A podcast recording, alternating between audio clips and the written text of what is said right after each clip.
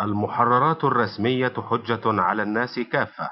بما دون فيها من أمور قام بها محررها في حدود مهمته أو وقعت من ذوي الشأن في حضوره ما لم يتبين تزويرها بالطرق المقررة قانونا